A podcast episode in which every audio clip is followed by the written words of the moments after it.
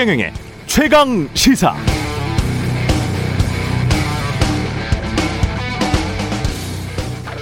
네, 원전이냐 탈원전이냐 정치적 지형에 따라서 지난 몇 년 동안 계속 해온 논쟁에도 불구하고 대체 왜 이 논쟁하는지 관련 팩트 잘 모르는 분들 정말 많습니다. 정치적으로 서로 위험이나 비용만 부각시키면서 겁만 주고 있기 때문인데요. 사실을 좀 정리해 보자면 문재인 정부의 탈원전 정책은 애당초 2079년 올해가 2021년이죠. 2079년까지 원전을 제로로 만들겠다는 것이고 사실 그 사이 어떤 분야에서 어떤 기술적 변화가 일어날지 장담할 수 있는 사람은 없습니다. 원전이든 탈원전이든 모두 탄소 중립, 대체 에너지 쪽으로 나아가야 한다는 것은 다 동의하고 있는 것이고요. 그 탄소 중립의 원칙 아래 얼만큼 원전의 비중을 둘 것인가 이게 전 세계 거의 모든 나라의 쟁점입니다. 전 세계적으로 보면 원전이 에너지, 전기에서 차지하는 비중은 10%입니다. 2020년 말 기준으로 그렇고요. 90년대 중반 17.5%였습니다. 이게 17.5%. 그러니까 전 세계적으로 크게 준 것도 사실입니다. 반면 태양열은 5년 전 1.4%에서 지금은 4% 비중이 됐고요. 5년 동안 3배 정도 성장을 했고 풍력은 전체 전기의 7% 정도 되는데 이 점유율이 2030년까지 최소 2배는 될 거다. 그러니까 전체 전기 생산량의 14%까지 전 세계 전기 생산량이 14%까지 풍력이 차지할 것이다. 이런 전망이 아, 국제기관의 전망입니다. 지열이나 수소 에너지는 아직 전체 에너지의 1% 수준이고요. 그래서 결국 어떤 에너지를 얼마나 싼 값에 효율적으로 생산해서 안전하게 저장, 배급, 폐기할 수 있는가의 문제. 각 에너지마다 안전부터 생산, 폐기까지 비용 낮추기 경쟁, 기술 경쟁이 끊임없이 벌어지고 있고요. 비용 단가가 지금 계속 낮아지고 있습니다. 원자력도 마찬가지고 그래서 우리는 무조건 원자력으로 계속 가야 된다. 원자력 계속 증설 안 하면 우리는 망한다. 이런 주장이나 원자력은 방사선 폐기물이나 사고 위험 때문에 하루라도 빨리 다 문을 닫아야 한다. 뭐 이런 뉘앙스의 주장은 지나치게 극단적이고 정치적입니다. 이거 지금 논쟁해봐야 아무 소용 없고요. 결국 나중에 시간이 흘러감에 따라서 과학의 발전, 시장에서 차차 결정될 것 같습니다. 네, 안녕하십니까. 11월 19일 세상에 이익이 되는 방송 최경련의 최강시사 출발합니다. 저는 KBS 최경련 기자고요. 최경련의 최강시사 유튜브에 검색하시면 실시간 방송 보실 수 있습니다. 문자 참여는 짧은 문자 50원, 긴 문자 100원이 드는 샵 9730 무료인 콩 어플 또는 유튜브에 의견 보내주시기 바랍니다. 오늘 1부에서는 열린민주당 강민정 원내대표 만나보고요. 2부에서는 더불어민주당 박용진 의원 만납니다.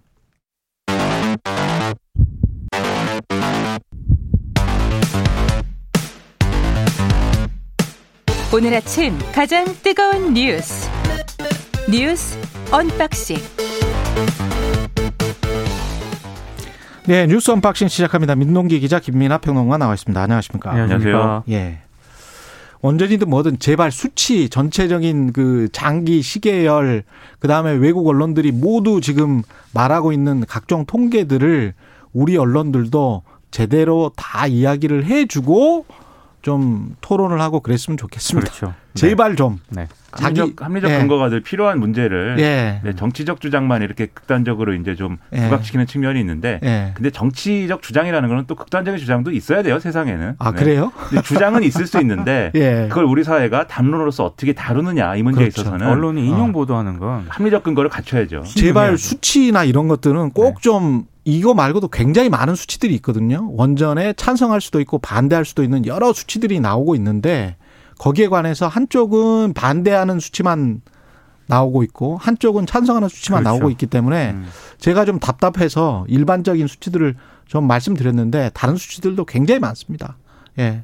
과학은 늘 그런 것 같습니다. 예. 그래서 함부로 속단하지 마시고요. 함부로 어떤 한쪽의 극단적인 주장에 이렇게 끌려가 버리면 우리나라의 전체 에너지 정책에 큰 악영향을 줄 수 있기 때문에 기자들도 본인들이 말하는 것이 정말 전체 큰 그림을 보고 이야기를 하고 있는 건지 아니면 정치인들의 주장만 가지고 이야기하고 있는 건지 그걸 좀 조심해야 될 필요가 있고요.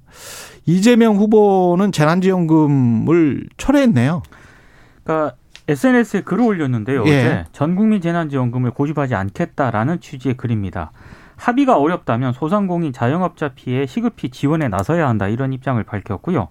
올해 7월 이후에 추가 세수가 한 19조 원 되잖아요. 그러니까 이거를 즉시 지원할 것은 신속히 집행하자 이렇게 제안을 했습니다. 윤석열 후보도 50조 원 지원을 말했으니까 국민의힘도 반대하지 않으리라고 생각한다라고 했고 빚내서 하자는 게 아니니까 정부도 동의하리라 생각한다 이렇게 얘기를 했습니다. 그러니까 왜 일부 호텔을 했느냐 이게 관심 아니겠습니까? 일단 여론이 좀 부정적입니다. 그리고 정부와 야당이 반대를 하고 있기 때문에 현실적으로 추진하기가 쉽지 않고 그리고 지금 여당의 대선 후보인데 당정 갈등이 계속 지속되는 것에 대해서 아마 본인도 부담을 상당히 좀 느낀 것 같습니다. 그래서 일단 의제를 민생 의제로 좀 전환하면서 전국 주도권도 가져오고 또 이재명 후보에 대한 이미지가 강성 이미지가 굉장히 강하잖아요. 예. 후퇴할 땐 후퇴한다 이런 이미지도 좀 보여주려고 한 그런 의도도 있는 것으로 보입니다. 고집이 세다 해서 고집을 꺾었다.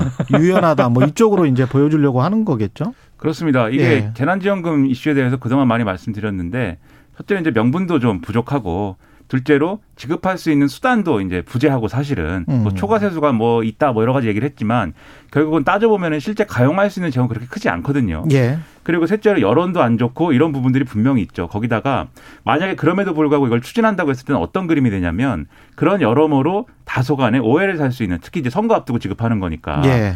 여러모로 오해가 살 수 있는 좀 무리한 것을 예를 들면 의석수로 이 정부와도 마찰을 감수하면서 좀 밀어붙여 가지고 그거를 이제 결론을 내는 그러한 이제 방식이다. 일처리 방식이라는 것은 이미 사람들이 본 거예요. 문재인 정권의 어떤 이 총선 승리 이후의 이제 과정에서 음. 그것을 봤다라고 받아들이는 층이 지금 중도층입니다. 예. 그렇기 때문에 이 사람들에게 다시 그런 장면을 다시 보여주는 게 음. 여러모로 선거 전에는 도움이 안 되는 거죠. 그런 점이 있기 때문에 이재명 후보의 이런 좀 장점이라고 하면은 현장을 잘 알고 여러 가지로 수단이 있으면 이 여러 가지 이 어떤 뭐 얼매이지 않고 뭐 어떤 고정된 어떤 그런 것들에 얼매이지 않고 활용할 수 있는 것들은 충분히 활용할 수 있는 유연성이 있다. 이런 게 이제 장점인 거였잖아요. 그동안에 이제 이재명 리더십이라고 하는 것에 있어서는. 예. 그렇기 때문에 이런 거를 부각시키면서 확실히 이전에 봤던 장면과는 다른 장면이 이재명 정권에서는 이제 있을 거다. 음. 이걸 이제 보여주려고 하는 그런 시도로 제- 저는 해석을 했습니다. 야당은 당연히 뭐 잘 알아보고 하지 그랬어. 섣불렀다. 뭐 죄송하다가 준비가 안 먼- 됐다. 죄송하다가 뭐, 먼저 아니냐 이런 예, 평도 죄송하다가 먼저 아니냐. 네. 뭐 이렇게 당연히 비판할 네, 거고요. 후퇴할 거면 이제 처음에 왜 그렇게 이제 의제를 꺼냈냐 이제 그렇죠. 이 얘기를 하는 건데 예. 그런 비판은 또 선거 전이기 때문에 이제 피할 음. 수 없는 비판이긴 합니다. 근데 이제 이게 오늘 내일은 뭐 언론이 그렇게 이제 평가를 하겠지만 음. 좀 시간이 지나면 제가 이제 평론가로서 볼 때는 음. 시간이 지나면 이렇게 어- 어쨌든 간에 명분이 없는 측면에서 회군했다라는 것은 이 장기적으로는 제가 볼 때 선거 전에 장점이 될 가능성이 크다고 봅니다. 상식적으로 봤을 때도 국민들이 별로 그렇게 좋아하지도 않는 그렇죠. 정책이었고 네. 최경영의 최강 시사에서도 사실 한 두 차례 정도 비판을 했었었죠. 이 재난지원금 관련해서는. 그렇습니다. 예. 이게 지금 홍준표 의원이 그때 조국송 하다가 바로 그 여론이 안 좋자 딱 물러선 거랑 비슷한 경선 거네요. 과정에서 예. 당원들이 부정적으로 딱 반응을 하니까 음. 홍준표 의원이 바로 이제 예, 후퇴를 했었죠. 정치인들이 여론의 향배를 잘 보고 있는 거는 뭐 특히 이제 명분이 아주 명확해. 뭐 이러면 가치가 아주 훌륭해. 뭐 이러면 모르겠는데 그렇죠. 아니라면 그렇죠. 예, 아니라면 여론을 당연히 봐야겠죠. 더불어민주당과 열린민주당은 합당을 추진하기로 했고요. 어제 이제 공식적으로 합당을 추진을 하기로 했는데요. 예. 어, 이게 알려진 거는 아마 어젠데 미리 좀 얘기가 됐던 것 같습니다. 그 송영길 민주당 그 대표랑 최강우 열린민주당 대표가 지난 17일에 당대당 통합에 대한 의견을 나누고 통합을 추진하기로 합의를 했거든요. 그러니까 일단 민주당은 협상 대표로 우상호 의원을 임명을 했고요. 열린민주당 같은 경우에는 정봉주 전 의원 등이 중심이 돼서 협상당을 구성을 해서 통합 실무 논의를 진행을 하기로 했습니다. 뭐 양당이 지난 총선 과정에서 굉장히 감정적으로 좀 불쾌한 그런 사이였었는데 어찌됐든 음. 대선을 앞두고 아마 지지율 격차가 5% 이내 싸움이 될 것이다라고 민주당 쪽에서 판단을 한 것 같고 예. 그래서 아, 상당히 좀 반전을 좀 꾀하려는 전략 아니냐 이렇게 풀이가 되고 있는데요. 다만 아, 지금 열린민주당 그 당원들이 있지 않습니까? 일부 당원들이 이 통합에 대해서 좀 부정적인 여론이 분명히 있습니다. 예. 그리고 이게 당대당 이 합당이라고 하는 게 양당 그 당원들의 추인 절차를 좀 밟아야 되거든요. 음. 이게 매끄럽게 진행이 될 것인가 이 부분에 대해서는 조금 여지를 좀 남- 남겨두고 있는 상황입니다. 그래서 열린민주당은 상당히 조심스럽게 접근을 하는 것 같은데요. 근데 선거의 어떤 그런 뭐 여러 가지 전략으로 보자면 일단 통합은 필요하다고 양쪽이 어쨌든 좀 인정하는 부분이 있을 수밖에 없는 거죠. 왜냐하면 열린민주당의 이제 의원들이나 당원들 입장에서는 지금 이재명 후보가 지지율이 상당히 이제 위기인데 여론조사 이런 걸 통해서 볼 때 정권이 바뀌는 것은 원하지 않는 거잖아요. 어쨌든 그 특히 열린민주당과 뭐 민주당은 그렇죠. 예. 특히 윤석열 후보가 대통령이 되는 것을 정서적으로 받아들일 수 없는 그런 지지층이 당원인 거잖아요. 열린민주당에. 그렇기 때문에 원래대로 하면은 이재명 후보에 대한 불만도 있을 거고 민주당에 대한 불만도 여러 가지가 있겠지만 음. 그런 점에서 이제 통합을 하자는 대의가 이제 공감되는 측면들이 있는 것이고 민주당 입장에서도 이제 어쨌든 이 이재명 후보의 최근의 위기라는 게 중도에서의 위축도 있지만 이제 원래 지지층에서의 위축도 있었던 거거든요. 원팀이 안 되고 뭐 그렇죠. 여러 가지 논란이 있었기 때문에 예. 이걸 일단은 불식을 시켜야 음. 자기가 땅을 밟고 있는 땅이 좀 단단해져야 그 다음에 이제 다시 전진을 할 수 있는 것이기 때문에 지금 집토끼도 사실은 흩어져 있는 상황이에요. 그렇죠. 예, 그래서 민주당은. 예. 네, 그래서 이제 이런 행보를 하는 거다라고 볼 수가 있겠는데요. 다만 이제 그게 이제 이런 기대와 어떤 우려가 갈리는 지점은 분명히 있어요. 왜냐하면 결국 이렇게 어쨌든 열린민주당이라고 하는 그 정치적인 어떤 집단으로 보자면 이 지난 총선 과정에서 매운맛 민주당이다 자신들이 이렇게 표현을 했잖아요. 그러다 보니까 중도층을 겨냥하기 보다는 이 강성 지지층에 어필할 수 있는 음. 그런 의제들을 우선시하는 쪽으로 휘좀이 휘둘릴 수도 있다. 이런 이제 이 어떤 해석도 있는데 이제 그렇게 되지 않도록 하는 게 후보와 선대위의 이제 전략일 것이다. 그래서 그게 굉장히 중요하다라고 생각을 합니다. 예. 윤석열 후보의 선대위는 약간의 진통을 겪고 있는 것 같은데 원래 그 계속 언론의 보도는 김종인 전 비대위원장이 총괄 선대위원장으로 20일쯤 들어갈 것이다. 20일 전에는 그렇죠. 들어갈 것이다. 이게 당초의 보도였었거든요. 언론 보도 내일입니다. 20일이. 예. 언론 보도만 보면 음. 잘 되는 것처럼 보였는데 실질적으로는 그렇게 안 되는 것 같아요. 지금 오늘쯤에는 들어가야 되는데 뭔가 좀 이상한 것 같아요. 그러니까 관건은 예. 김병준 전 비대위원장하고 김병준, 김한길. 김한길 전 민주당 대표 두 사람인데요. 예. 윤석열 후보 구상은 언론 보도에 따르면 이런 것 같아요. 그러니까 원톱으로 어, 지금 김종인 전 위원장을 총괄선대위원장을 맡기고 김병준을? 아, 김종인 전 김종인을? 위원장을 예. 원톱으로 맡기고 예. 상임선대위원장 있잖아요. 예. 요거 요 자리에 이제 김병준 전 비대위원장을 아. 배치를 하고 그리고 어, 국민통합위원회 요가 약간 독립된 조직인데 그렇죠. 여기에 이제 김한길 전. 대표를 영입을 하겠다 이런 구상인데 그리고 그게 상수라고 그랬잖아요. 지금. 그렇죠. 근데 김종인 사람. 전 예. 비대위원장 생각은 그렇게 되면은 전권을 행사하기가 어렵다. 아무리 원톱 총괄선대위원장으로 간다 하더라도 김종인 전 위원장이 전권을 행사하기가 상당히 어렵게 된다. 이렇게 판단을 하고 있는 것 같습니다. 상임선대위원장이 있으니까 또. 그렇죠. 김병준 전 위원장도 있고 예. 그리고 아무리 독립된 기구라고 하지만은 김한길 전 대표가 이렇게 있으면은 그렇죠. 쉽지가 않은 그런 상황이고 그리고 지금 각도 본부장들이 있잖아요. 음. 이 본부장으로 거론되고 있는 인사들이 다 이제 또 김종인 전 위원장이 별로 좋아하지 않는 그런 인사들 실명이 언론에 보도가 되고 있거든요. 아, 그래요? 아마 이런 부분들이 김종인 전 위원장으로 하여금 여러 가지 고민을 하게 만드는 게 아닐까 싶습니다. 근데 이제 워낙 윤석열 후보가 김병준 전 위원장이랑 김한길 전 대표하고 나름대로의 이제 개인적 관계라든가 정적 관계들을 굉장히 강하게 주장하고 있기 때문에 김종인 전 위원장 입장에서는 이 사람들이 선대위에 참여하는 것 자체를 뭐 거부하고 뭐 이럴 명분은 없어요, 사실. 그렇죠. 사실은. 그렇죠. 선대위라는 건 있는데. 그렇죠. 예. 선대위라는 건 본인이 뭐 정권을 행사하겠다라고 얘기한 적은 없다고 하지만 어. 결론적으로는 후보가 정권을 행사하는 거거든요. 결국 후보 중심으로 갈 수밖에 없는 거예요. 당연하죠. 본인이 대통령이 돼야 되는데. 그렇죠. 예. 그렇기 때문에 이 사람들이 선대에 참여하는 것 자체를 이제 뭐 자기가 맡거나 이럴 이제 명분은 없는데 어. 다만 권한을 조정하는 거에 있어서 이제 일부 일부 언론 인터뷰나 이런 하는 얘기들을 보면은 이런 얘기를 하고 있습니다. 이게 이제 들어올 수밖에 없는데 이제 그러한 이제 효과나 이런 거에 대해서 우려를 하는 거죠. 김한길 전 대표가 이제 그런 국민 통합이라든지 이런 중도 확장을 위해서 이제 필요한 인사라고 볼 수 있냐라는 점.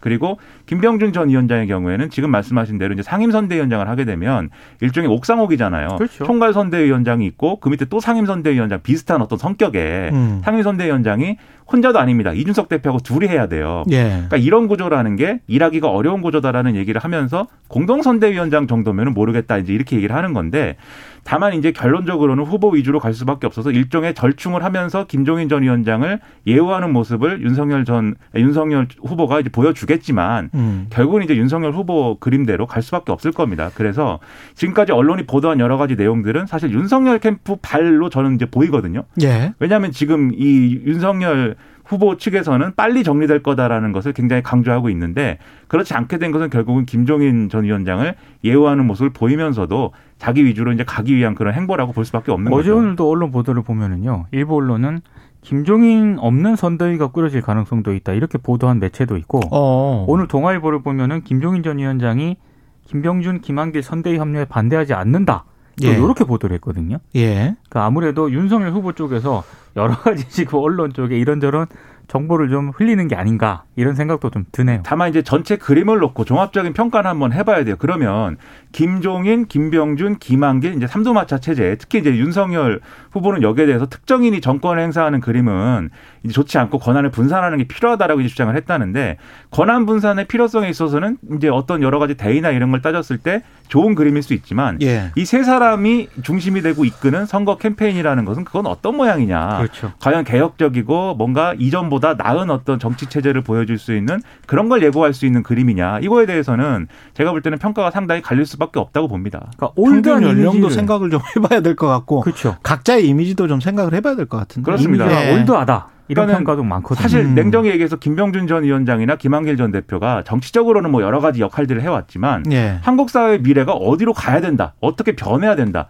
여기에 대해서는 명확하게 자기 비전을 이제 좀 중심을 놓고 얘기를 해서 사- 사람들을 설득한 부분들은 사실 미진하거든요. 그렇죠. 김정인 전 위원장은 그래도 경제민주화라든가 이런 부분들을 많이 얘기를 했기 때문에 예. 그런 부분에 있어서의 어떤 인정할 수 있는 부분이 있지만 음. 다른 이제 사람들은 그렇지 않으니까 여기에 대해서 그러면 윤석열 후보가 앞으로 어떤 또 선거 전략으로 이 부분들을 메꾸겠다는 것인지 음. 그런 것에 대한 어떤 해법이 좀 있어야 될 것 같습니다. 예, 캠프에서 생각하는 윤석열 후보가 생각하는 김한길이나 김병준의 이미지와 일반 국민들이 생각하는 이미지가 다를 수 있어요. 격이 크죠. 그렇죠. 예. 지금 이렇게 가면은 결국은 이 정권에 반대하는 모든 사람을 모으겠다, 모든 음. 세력을 모으겠다 그런 이런 그림인 뜻인데. 건데 그런 세력 중에는 당연히 그냥 과거로 돌아가는 게 뭐든지 좋다는 세력도 포함이 돼 있는 건데 국민들이 과연 과거로 무조건 돌아가는 걸 원하는 거냐 이럴 때는. 아마 정치인들이 분명히 각종 사이트들 있잖아요. 커뮤니티 사이트들.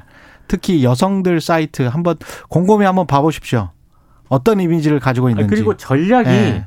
윤석열 후보 쪽에서는 일단 반문 전략으로 가는 것 같은데 음. 김종인 전 위원장하고 이준석 대표는 그 전략으로는 대선에서 이기기 쉽지 않다 이렇게 생각을 하는 것 같습니다. 근데 지금은 워낙 지지율이 높기 때문에 후보 중심으로 그렇죠. 충분히 갈 수 있는 동력이 있고 음. 그렇게 되겠죠. 그렇게 될 것 같습니다. 지금 현재로서는. 예, 뉴스 unboxing 그만하겠습니다. 예. 민동기 기자, 김민아 평론가였습니다. 고맙습니다. 고맙습니다. KBS 1라디오 최경영의 최강 시사 듣고 계신 지금 시각은 7시 39분으로 향하고 있습니다. 오늘 하루 이슈의 중심. 당신의 아침을 책임지는 직격 인터뷰. 여러분은 지금 KBS 1라디오 최경영의 최강 시사와 함께하고 계십니다. 네, 더불어민주당과 열린민주당이 당대당 통합을 추진하기로 합의하고 실무협상단을 구성하고 있습니다. 양당은 어떤 논의들이 오가고 있을까요? 열린민주당 강민정 원내대표 나오셨습니다. 안녕하세요. 네, 안녕하세요. 예, 이게 지금 추진하기로 합의했습니까? 아니면 그 당원들에게 의견을 물어보는 지금 과정입니까? 아, 이게 어제 사실 예. 나온 얘기고 그저께 저, 저녁 때 아마 송영길 대표하고 최강욱 예. 대표 사이에 음. 그것도 어, 아마 통화로 이제 상의가 된 것 같아요. 예. 그래서 지금은 사실은 이제 통합 당대당 통합 얘기가 나왔기 때문에 공식적으로 처음 음. 예. 그거를 논의하는 논의를 시작하는 단계다. 이게 이제 정확한 것 같아요. 그러, 그러네요. 그냥 네. 추진하기로 합의했다는 아니고. 아, 그렇죠. 근데 기사가 예. 막 어제 마치 이제 통합 결정이 된 것처럼 그렇죠. 이렇게 기사들이 많이 나와서 음. 예, 조금 사실에 부합하지는 않는 것 같아요. 예. 이게 지금 어제 오후에 이제 긴급 최고위원회를 열린 민주당은 했는데 네, 네. 거기에서는 어떤 이야기들을 아, 그래서 저희가 이제 이 배경에 대해서 음. 과정하고 배경에 대해서 좀 공유하고 음. 어, 앞으로 이 통합 논의를 어떻게 진행하는 게 맞는지 원 우리 자체적으로 어, 원칙은 어떤 원칙을 견제해야 되는지 예. 뭐 이런 것들에 대해서 조금 다양한 이야기들을 나눴죠. 김성애 대변인이 이렇게 이야기했네요. 민주당과의 합당을 전제로 한 추진이 아닌 합당 여부를 논의할 협상단을 구성하기로 했다. 네, 그게 정확한 거예요. 이, 그러네요. 네. 그럼 협상단은 누구가 아, 지금 협상단은 이제 네명으로 구성했어요. 저희는 일단. 예. 단장은 정봉주. 정봉주 예, 전 의원. 정봉주 전 의원하고, 그 다음에 이제 김의겸. 예. 현직 의원으로서 김의겸 의원하고, 그 다음에 이제 황희석 최고위원하고, 예. 어, 안원구 사무총장하고, 예. 이렇게 해서, 어, 네 분으로 구성을 했습니다. 쟁점은 뭐가 될까요? 뭐. 협상의 쟁점은 협상의 쟁 점은 글쎄 저는 이제 실, 실무적인 어떤 협상 단에서 논의될 쟁점들도 물론 있겠죠. 당대당 통합에 일반적으로. 근데 예. 저희 제가 생각할 때는 이게 이제 시기가 되게 특별한 시기잖아요. 지금의 시기가. 그렇죠. 예, 그래서 그 이 양 당이 이 각자의 어떤 처한 입장이나 또 칼라도 다르고 음. 물론 비슷한 면도 굉장히 많지만 지금 대선 국면에서 어떻게 음. 어, 좀 시너지 효과를 내면서, 어, 우리 그 민주 진영의 후보의 승리에 기여할 수 있는 방안이 뭔가, 예. 어, 그걸 위해서 어떤 혁신과 어떤 양당의 노력이 필요할 것인가, 뭐 이런 것들이 저는 가장 많이 논의돼야 될 중심이 아닌가. 어떤 네. 자리나 뭐 이런 것에 관한 아, 쟁점은 그거는? 예, 그거나 뭐 아직까지 뭐 협상이 진행이 되지도 않았기 때문에 음. 뭐 얘기할 단계도 아니지만 저희는 그런 입장 문제를 다루는 거는 이그 당대당 통합 논의의 핵심은 전혀 아니다. 당원들 반응은 어떻습니까? 당원들은 좀 이제 다양하죠. 예. 네, 다양하고 반대하시는 분들도 반대하시는? 분들도 적지 않고 아, 사실 적지 않습니까? 예. 예. 어, 해야, 해야 된다고 주- 어, 하시는 분들도 또 뭐 반대하는 분들은 않고. 왜 반대하는 거예요? 반대하는 분들은 일단은 이제 그 열린민주당이 가지고 있었던 어떤 개혁적인 성격이 있잖아요. 그런 음. 역할들을 또 해왔고. 예. 네. 그런 부분들이 혹시나 이제 약화되지 않을까. 민주당 아, 마음에 안 든다. 민주당이 가지고 있지 못한 부분들을 또 열린민주당이 아니, 가지고, 가지고 있는데 있으니까. 이런 부분들이 온전히 지켜질 수 있는가에 대한 이제 걱정과 우려 이런 게 또 있으신 것 같아요. 예. 네. 민주당 우상호 의원은 이제 시기에 관해서 통합 네. 시기와 관련해서는 대선 승리를 위한 건데 이후로 미루는 건 큰 의미가 없고 가능한 올해 안 뭐 모든 절차를 마무리하는 것이 바람직하다. 이렇게 음. 이야기를 했는데요. 비슷한 생각이십니까? 뭐 이제 그거야 진짜 협상 논의에 따라서 완전히 달, 달려 있는 네. 문제이긴 한데 만일의 경우 뭐 양당이 이제 통합을 한다고 하면 그렇게 막 몇 내년까지 넘어가고 뭐 이게 길게 끌 문제는 아니죠. 왜냐하면 이게 어 민주 진영의 힘을 결집하는 그런 네. 계기와 역할의 의미를 부여해야 된다고 한다면 예. 어 늘어지는 건 별로 바람직하지 않겠죠. 바람직하지 않다. 네. 지금 여- 열린민주당은 대선 후보를 선출하지 않았고. 네. 합당 협상이 만약에 실패를 하면 네. 자체 대선 후보를 냅니까? 아직 거기까지 거기까지는 뭐 생각 안 논의는- 하셨고요. 네. 네. 이게 지금 가치나 목표 지향점이 민주당과 완전히 일치하나요? 어떻게 봐야 될까요? 비슷한 부분이 다른 상 당들이 지금 이제 여러 당이 있는데 네. 상대적으로 어, 공통 기반이랄까 이런 게 음. 이제 많은 건 사실이죠. 이제 음. 뭐 저희가 처음에 창당할 때 뭐 같은 뿌리에서 음. 나온 예. 어, 두 형제 뭐 이런 얘기도 또 그 당시에 어, 나왔었고 그런데 이제 실질적으로 진행되는 거의 1년 반 총선이 지난 다음에 1년 반 가까이 지났는데 어, 상, 우리는 뭐 또 규모가 작고 예. 의원 수가 작기 때문에 그렇긴 하지만 어, 예를 들면은 검찰 개혁이라든가 언론 개혁이라든가 뭐 교육 개혁이라든가 음. 이런 현재 우리가 이제 해결해야 될 개혁적 과제에 대해서 훨씬 더 적극적이고 기민하고 그런 네. 발언을 많이 해왔었죠. 이런 음, 예. 그 입장을 취해왔고 또 그렇게 역할을 해왔기 때문에 음. 어. 그 민주당 같은 경우 몸이 크잖아요 지금. 예. 크니까 다 그만큼의 다양성이 물론 그 안에 있겠지만 음. 상대적으로 이제 훨씬 개혁적인 역할들을 하는데 음. 앞장선 부분에서 약간 차이는 있는 거죠. 음. 네.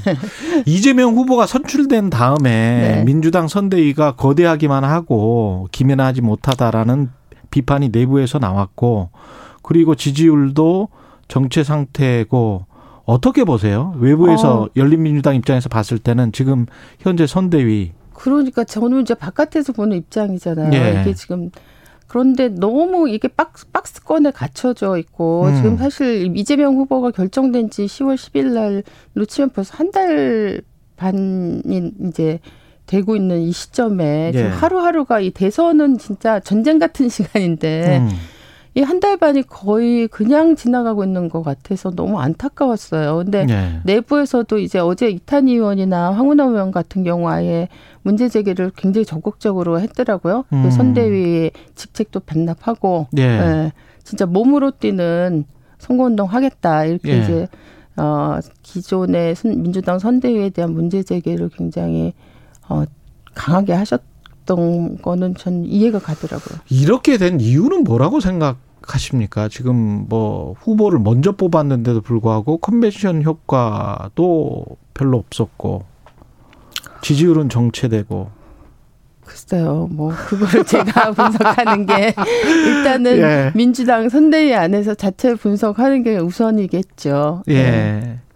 이게 양당이 통합하면 시너지 효과가 일어날까요? 아니면은 열린민주당이 가지고 있는 그 아까 말씀하신 검찰 개혁이랄지 언론 개혁이랄지 네. 이런 개혁적인 네. 색채 때문에 또 이 개혁에 필요하다라고 하는 이, 이른바 이제 부동층들 이 사람들이 또 어, 약간 좀 이탈하지 않을까 음. 이런 시선도 있습니다. 아, 저희 열린민주당은 사실은 예. 그 개혁성이라고 하는 게 뭐 아주 급진 과격 뭐 이런 이런 개혁은 저는 아니라고 생각해요. 예. 왜냐하면 지금 솔직히 말하면 국민의힘의 그 대선 후보로 나온 분이 윤석열 후보고 예.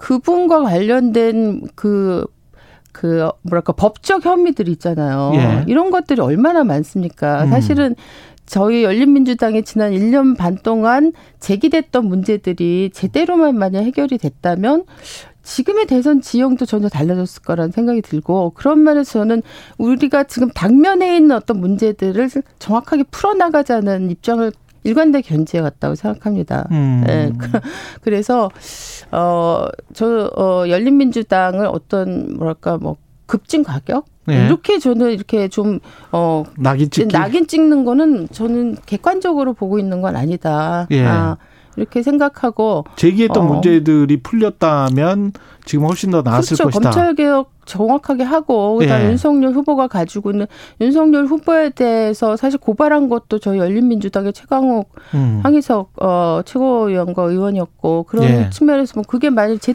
제때 제대로만 해결이 됐다면 음. 어, 지금 윤석열 후보를 저렇게 앞으로 당당히 내, 내세우는 제1야당의 후보와 지금 이 대선 어떻게 보면 지형이라는 게 만들어질 수 있었을까? 예. 예, 그런 생각을 합니다. 그런 네. 면에서 보면 어 우리가 가 그리고 또 저희 열린민주당 같은 경우는 사실 당이 창당할 때 그 열린 공천이라고 하는 아주 어전 굉장히 의미 있는 그런 제도를 도입한 거의 최초의 정당이라고 생각을 네. 하는데 음 이게 이제 우리 정치와 정당 문화를 굉장히 근, 좀 근본적으로 혁신할 수 있는 그런 어떤 음. 어 문제 제기를 하고 시작한 당이에요. 음. 그런 면에서 열린민주당과 민주당의 그 뭐 통합 논의 과정은 음. 어 지금 우리가 직면하고 있는 어떤 사실 검찰 정치를 하겠다고 나선 거라고 생각합니다. 국민의힘의 윤석열 후보가 윤석열 후보가 아, 대표 어, 후보로 공식 확정됐다는 건 예. 그런 검찰 정치를 어 우리가 정면에 맞서서 좀 어, 대적할 수 있는 그런 음. 여지도 있고 또 다른 측면에서는 우리 정당 문화와 정당 어떤 정치의 수- 어, 기존에 가지고 있었던 문제도 함께 혁신할 수 있는 어떤 계기 이런 것도 저는 만들어낼 수 있다. 그런 면에서 어, 좀 시너지 효과에 또 다른 의미도 있다. 그러니까 단순히 어 국힘당에 반대하는 어 정치 세력들이 함께 더 강력한 연대를 구축한다는 거 이상의 그런 의미도 있지 않을까 싶어요. 국민의힘은 이게 야합 그 이상 그 이- 이하의 의미도 없다.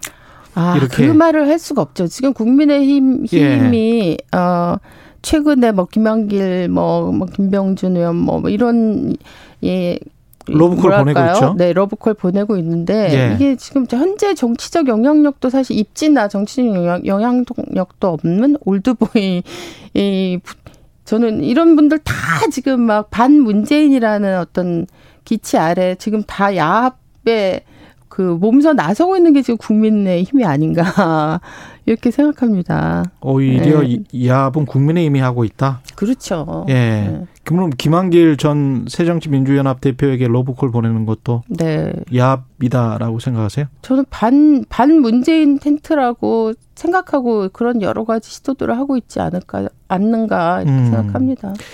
이 합당 추진 발표 직후에 에, 열린민주당 김우겸 의원 같은 경우에 SNS에 열린민주당이 악역을 맡겠다. 선대위에 활력을 불어넣고 생기를 되찾는데 기꺼이 매기가 되겠다. 네. 그러면 기존에 이제 민주당은 미꾸라지였다는 이야기네. 아니, 뭐, 예. 적극적인 예. 어떤 역할을 하는 계기를 만들겠다. 뭐, 그 문학적 표현이라고 생각해 아, 주시면 문학적인 되겠습니다. 네. 예. 선대위 앞으로 그러면 합당이 되면 네. 거꾸로 합당이 되면 구성이나 이런데 어떤 어떤 역할을 하시게 저요? 되는 예, 예. 아, 일단은 이제 그 통합 논의를 음. 하기 위한 합당 추진단이 만들어졌으니까 공식적으로 거기서 어 논의되는 것들이 이제 공유되면 뭔가 그 공유되는 과정에서 의견들을 좀 어, 모으고 역할을 하겠죠. 앞으로 우리 당은 이제 그 열린 민주당의 특징 중에 하나가 당원 당원 당원 투표 당원 투표가 되게 중요해요. 그래서 알겠습니다. 당원 투표 절차를 거치는 거죠. 네, 알겠습니다. 오늘 말씀 감사하고요. 열린 민주당 강민정 원내대표였습니다. 고맙습니다. 네, 감사합니다.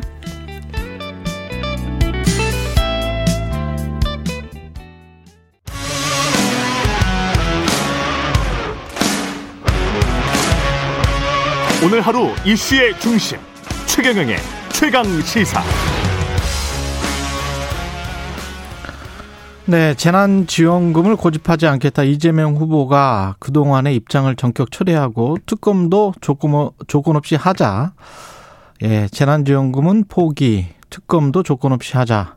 승부수를 던졌습니다. 과연 박스권 지지율을 벗어날 계기가 될지 더불어민주당 공동선대위원장이죠. 박영진 의원 전화로 연결돼 있습니다. 안녕하세요. 네, 안녕하세요. 박용진입니다. 예. 지금 상황은 어떻게 보십니까? 뭐 여러 조사 여론 조사 결과가 나왔는데 확실한 것은 어 오차범위 밖으로 이미 벌어져 있는 것 같다. 이거는 확실한 것 같고요. 여론조사상 이제 그런 건데요. 예. 물론 뭐 여론조사가 일정하게 국민들의 의사를 반영하고 있기는 하죠. 근데 그 선거를 아는 분들은 다 또 저랑 똑같이 얘기하실 텐데 음. 앞으로 한 110일 정도 다섯 번은 몰라도 세 번은 요동친다. 여론조사는 아마 계속해서 널뛰기를 할 거다. 음. 그 여론조사에 묶여서 뭐 이렇게 저렇게 판단하고 조급해지고 하면 오히려 더 패착이 될 거다. 이건 뭐 기본적인 생각이고요. 예. 그 바닥 민심은 사실 뭐 이재명 후보가 가지고 있는 여러 어 부담스러운 짐들도 있는데요. 예. 근데 민주당이 오히려 더 큰 이제 어떤 교체의 대상이 음. 되어버린 상태예요. 그래서 바닥 민심은 그런데 그래도 민주당은 미운데 그렇다고 윤석열이냐? 음. 라고 하는 그런 기본적인 흐름은 있어요. 그래서 더불어민주당이 후보를 중심으로 어, 어떻게 변할 거냐, 예. 어느 방향으로 갈 거냐 이거를 이제 분명히 보여주고 뭐 민심을 따르고 한다면 말씀드린 그 어, 다섯 번 혹은 세 번의 요동치는 그 과정에서 음. 어, 판, 판 판이 이제 뒤집힐 수 있다고 저는 생각합니다. 미래는 그렇다고 치더라도 현재까지 이렇게 된 데에 무슨 원인 진단이 이제 분명히 나와야 될 것 같은데요. 원인이 뭘까요?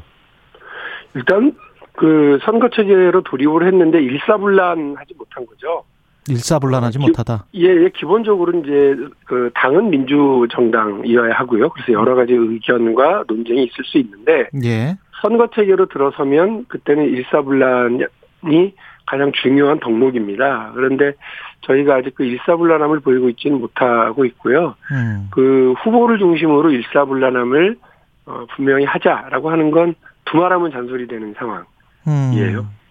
근데 그 국민의힘 같은 경우는 이제 홍준표 후보가 어 이런 이야기를 했잖아요. 만약에 이제 윤석열 후보가 되면 대한민국이 불행해질 것이다. 직접 댓글을 달았거든요. 네. 근데 이낙연 후보 같은 경우에 지금 이제 2위 후보에 관해서 이야기를 하는 건데 2위 후보였던 이낙연 후보 같은 경우 어 상임 선대위원장이죠 지금 현재. 네. 근데 안보 이런 상임 고문. 상임 고문이죠. 예, 예. 안 보 이는 것이 홍준표 의원과 비슷한 어떤 그 아직 뭔가가 좀 남아 있는 거 아닙니까 혹시? 홍준표 후보는 댓글을 달잖아요. 예. 그리고 분명히 뭔가를 지금 예. 어, 어, 다른 예. 거를 지금 어, 나는 꿈꾸고 있어 하고 이제 예, 예, 그러시는데 예. 이낙연 어, 전 대표는 지금 이낙연 전 대표로 함께 했었던 분들은 다 지금 선대위원회에 포괄이 돼서 예. 각자 역할을 하고 있고 또 그 목소리들을 내고 있어요. 음. 어, 그래서 저는 그뭐 홍준표 후보처럼 좀 노골적인 어, 그런 어, 활동하고 비교해서는 안 된다고 생각하고 예. 민주당은 원팀은 되었으나 울- 일사불란하지 못하다 이렇게 진단하는 건 맞습니다. 그 정도다. 예, 예, 그렇습니다. 오히려 예. 지금 후보의 그, 저, 후보의 자질에서의 격차가 예. 좀 분명히 좀 보여지는 게 중요한데, 예. 그렇게 되지 못하고 약간은 그 마이크가 다 중구난 방으로 좀 흩어져 있는 거 아니냐, 이런 생각도 있어요. 음. 이런 부분은, 어, 뭐 하루아침이면 고칠 수 있고 다잡을 수 있기 때문에, 예. 저는 이제 후보 자질에서의 격차를 국민들에게 분명히 보여주는 게 중요하다. 특히, 음. 내 머리로 생각하는 이재명이냐, 남머리로 움직이는 윤석열이냐의 싸움이다. 그래서 이게 지금 써준 대로 있는 지도자가 어떻게 대한민국의 미래를 써나갈 수 있겠냐. 예. 이걸 분명히 해줘야 된다고 생각합니다. 아. 다들 아시겠지만 이재명은 여기까지 혼자 왔는데 예. 윤석열은 혼자서 뭘 할 수 있어요.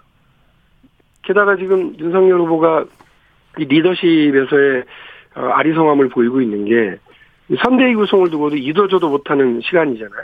음. 그래서 뭐 김종인, 김한길, 김병준 누구는 이걸 놓고 이분들을 놓고 삼김 시대 뭐 이렇게 얘기하던데 예. 김종인, 김한길, 김병준 이 떡 세 덩이를 다 다 먹겠다 이런 생각이신가 보더라고요. 그러면 이 체하죠. 아, 이렇게 한꺼번에 떡을 세 덩이 다 드시려고 그러면 예. 근데 개인적으로는 김종인 원톱이면 뭐 상당히 위협적이라고 저는 생각을 했어요. 예. 근데 뭐 삼김 선대위다. 그럼 이제 제가 볼 땐 뻔해요. 그 자중질환 벌어질 거고, 어, 윤석열 리더십은 더 흔들릴 거고, 어, 이- 이쪽 저쪽에서 써주는 거 그거 다 읽으려고 그러면 아마 윤석열 후보가 자기 머리로 생각하지 못하는 시간 동안, 어, 뭐, 아까 말씀드렸던 그 요동치는 시간이 계속 올 거고, 세 번을 넘어서 다섯 번 더 올 거다, 이런 생각하고 있기 때문에요. 음. 우리가 더 우위에 있는 것들을 적극적으로 그 국민들에게 내보이는 게 필요하다고 생각합니다. 그 재난지원금을 고집하지 않겠다 이 주장이 어 이 이걸 어 재난지원금과 관련해서 이게 주장을 전격 철회한 것 이게 MBS 여론조사 나온 직후인 것 같은데 어떤 여론조사의 어떤 추이를 보고 어 판단을 하고 있는 겁니까? 혹시? 어, 후보가 그분에 대한, 어, 그 수정 의견을 어제 아마 오후였던 걸로 그냥 예. 기억을 하는데요. 예. SNS에 올렸고, 어, 여론조사는 거의 매일같이 발표되고 그렇죠, 그렇죠. 뭐, 뭐, 그나마 이제 그- MBS 조사는 좀 격차가 줄어들었더라고요. 어, 근데 저로서는 사실 민주당 안에서는, 민주당 안에서도 여러 이견들이 있었고, 저는 공개적으로, 어, 선거 경선 과정에서도 얘기를 했고요. 예. 재난지원금은 재난지원금에 맞게, 그 성격에 맞게 하고, 음. 별도의 어떤 뭐 그 대국민 지원이 필요한 바가 있으면 그 부분은 따로 설, 따로 설정해서 가면 된다 이런 생각이었어요. 그래서 예. 지금은 지난번에 재난지원금을 나눠드렸을 때 제대로 그 보상받지 못한 분들, 지원받지 못한 분들, 특히나 피해가 더 크신 자영업자분들 중심으로 하자 이런 의견은 당내에서도 저도 그랬고 계속 있어 왔고요. 예. 그런 부분들을 후보가 본인의 생각과 다르더라도 받아들이는 것으로 어, 저는 봐요. 어. 그래서 이거를 포기했다, 뭐 다급해서 바꿨다 이렇게 보기보다는 그게 대통령이든 어, 국회의원이든 어, 시도지사든 간에 음. 정치인이 어 그 합리적이고 적절한 의견이 있으면 그에 음. 따라서 의견을 반영하고 수정하는 것이 저는 그 좋은 일이지 예. 비난받을 일은 아니라고 생각을 하고요. 예. 최종 결정권자가 아닌 다음에야 그 어, 이 결정을 어, 결심을 먹은 것을 변경할 수 있다고 보고요. 음. 최종 결정이 내려지면 이제 그것도 역시 어, 시급하게 지급하는 쪽으로 가야 되겠습니다만 어쨌든 예. 당정청 협의하고 주위의 어, 동료들과 논의하는 과정에서 의사결 정의 어떤 내용과 방향이 달라질 수 있다고 저는 생각합니다. 예. 저는 오히려 긍정적으로 봅니다. 양정철 전 민주연구원장이 절박함이 없다. 지금 선대위에 한나라당 천막 당사 했던 그 마음으로 비상 사태라도 선포해야 할 지경이다. 뭐 이런 이야기를 했는데 여기에는 동의하십니까? 밖에서 와서 더 그러실 거예요. 어, 음. 그리고 한 번 정도의 선거를 어, 어, 두 번이군요. 두 번의 선거를 사실상 그 기획하고 진두지휘하던 역할에 있던 사람으로서 밖에서 볼 때 어, 답답하죠. 어, 음. 잘안 돌아가죠. 어, 당 안에서도 그런 답답함들이 있습니다. 예. 무엇보다도 그 적극적으로 어, 의사결정을 하고 어, 금방금방 좀 결정이 내- 내려오는 게 아니라 이게 이제 의사결정 라인이 길어지면 이거 보급선이 길어진 거랑 길어- 길어지는 거랑 비슷한 그 군대 움직이면서 가장 취약 지역이 바로 이 보급선이 길어지는 경우 아니겠어요? 예. 마찬가지로 일사불란함을 유지해야 되는데 너무 결정 과정이 느리거나 그 결정이 빨리빨리 어떤 피드백이 오지 않으면 음. 사실 일선에 있는 의원들도 다 답답하게 되죠. 그래서 네. 그거를 마치 내부 끼- 내부 안에 뭐 누구의 탓을 하고 문제 제기를 하는 식으로 가면 또 이게 자중질환으로 빠지거든요. 음. 어, 특히나 2007년 선거를 얘기하셨던 걸로 기억하는데 예. 저는 2007년 선거는 기억을 못 하고 어, 그때는 제가 역할을 안 했으니까요. 예. 2012년 선거를 이렇게 기억을 하는데 그때는 또 후보가 당 밖에 서 있었어요. 그래서 그 음. 대부분의 국회의원들에게 123명이었나? 그 예. 국회의원들에게 아무런 역할도 주지 않고 당 밖에 선대위를 따로 꾸리고 선대위도 3개, 4개를 꾸리면서 오히려 혼란해지고 음, 음. 당 조직은 거의 그 꼬다는 보릿자루 식으로 있었거든요. 예. 그때를 돌이켜 보면 기본적으로 당 조직을 다 선대위 체계 내로 흡수해 드린 거. 그리고 음. 그것 때문에 조금 뭐좀 너무 방만한 거 아니야, 너무 비대한 거 아니야 이런 얘기가 돌 수 있습니다만, 뭐 그게 선대위가 10만이면 어떻습니까? 일사불란하면 되는 거예요. 그 일사불란함을 어, 어 저는 빨리 복구해야 된다고 생각을 하는데 아마 양정철 전 원장도 이 일사불란함을 지목 지목을 한 거지 뭐 내부에 누구 탓을 하고 어느 세력을 공격하고 이런 방향은 아닐 거라고 생각을 합니다. 지금 체제가 갖고 지금의 시스템이 갖고 있는 어, 어떤 과함을 조금 조정하고 덜어내는 방식으로 하면서 어떻게 이 의사결정의 과정을 좀 신속하게 복구할 거냐. 이게 되게 중요한 지점이라고 봅니다. 지금 말씀하신 일사불란함이 필요하다. 그 일사불란함에 열린민주당과의 통합은 도움이 될까요? 어떻게 보십니까? 제가 원래 경선 과정에 민주 세력 그 대통합, 음. 대사면 이렇게 표현을 했어요. 예. 어, 그걸 역- 적극적으로 공약으로도 얘기하고 말씀을 드렸는데 그 거기에는 어 오른쪽으로는 이른바 뭐 안철수 당시 전 대표를 따라 나갔거나 분당 탈당을 했었던 분들도 조건 없이 복당을 하고 왼쪽으로는 열린민주당과의 어, 통합 이런 것까지 같이 아울러서 동시에 진행하자 이제 이런 말씀이었는데 어 일단 급 급한 대로라는 표현이 맞을까? 일단 음. 그 열린민주당하고 통합을 먼저 추진하는 것으로 좀 진행이 된 것 같고요. 예. 저는 그것도 그렇습니다만 호남 지역을 중심으로 해서 구민 국민의힘, 국- 아, 국민의당 예, 분들 박주선, 김동철, 김경진, 송기석 이- 전 의원들 그리고 이용호 무소속의 이용호 의원 이런 분들이 자꾸 저쪽으로 가, 어, 어, 그 국민의힘으로 가거나 그렇죠. 가겠다고 의사를 표현하는 건 이건 뭐 우리한테는 아무 영향 없다 이렇게 할 일 아니거든요. 음. 원래 우리 당 분도 아니다. 뭐 저분들은 원래 철새다 이렇게 얘기할 게 아니고 민주당으로서는 마이너스 0.1점씩을 지금 갖는 거예요. 그 0점 마이너스 0.1점씩이 쌓이다 보면 어느새 1점 되고 2점 되거든요. 마이너스. 예. 이렇게 되면 어느 시점에선가에는 그 회복할 수 없는 상황이 온다고 보고요. 그래서 저는 이큰 음, 어떤 저 선거에서 이 큰 선거에서 제일 중요한 건 어떤 사람과 세력과 동맹을 맺고 연합을 하고 통합을 하느냐.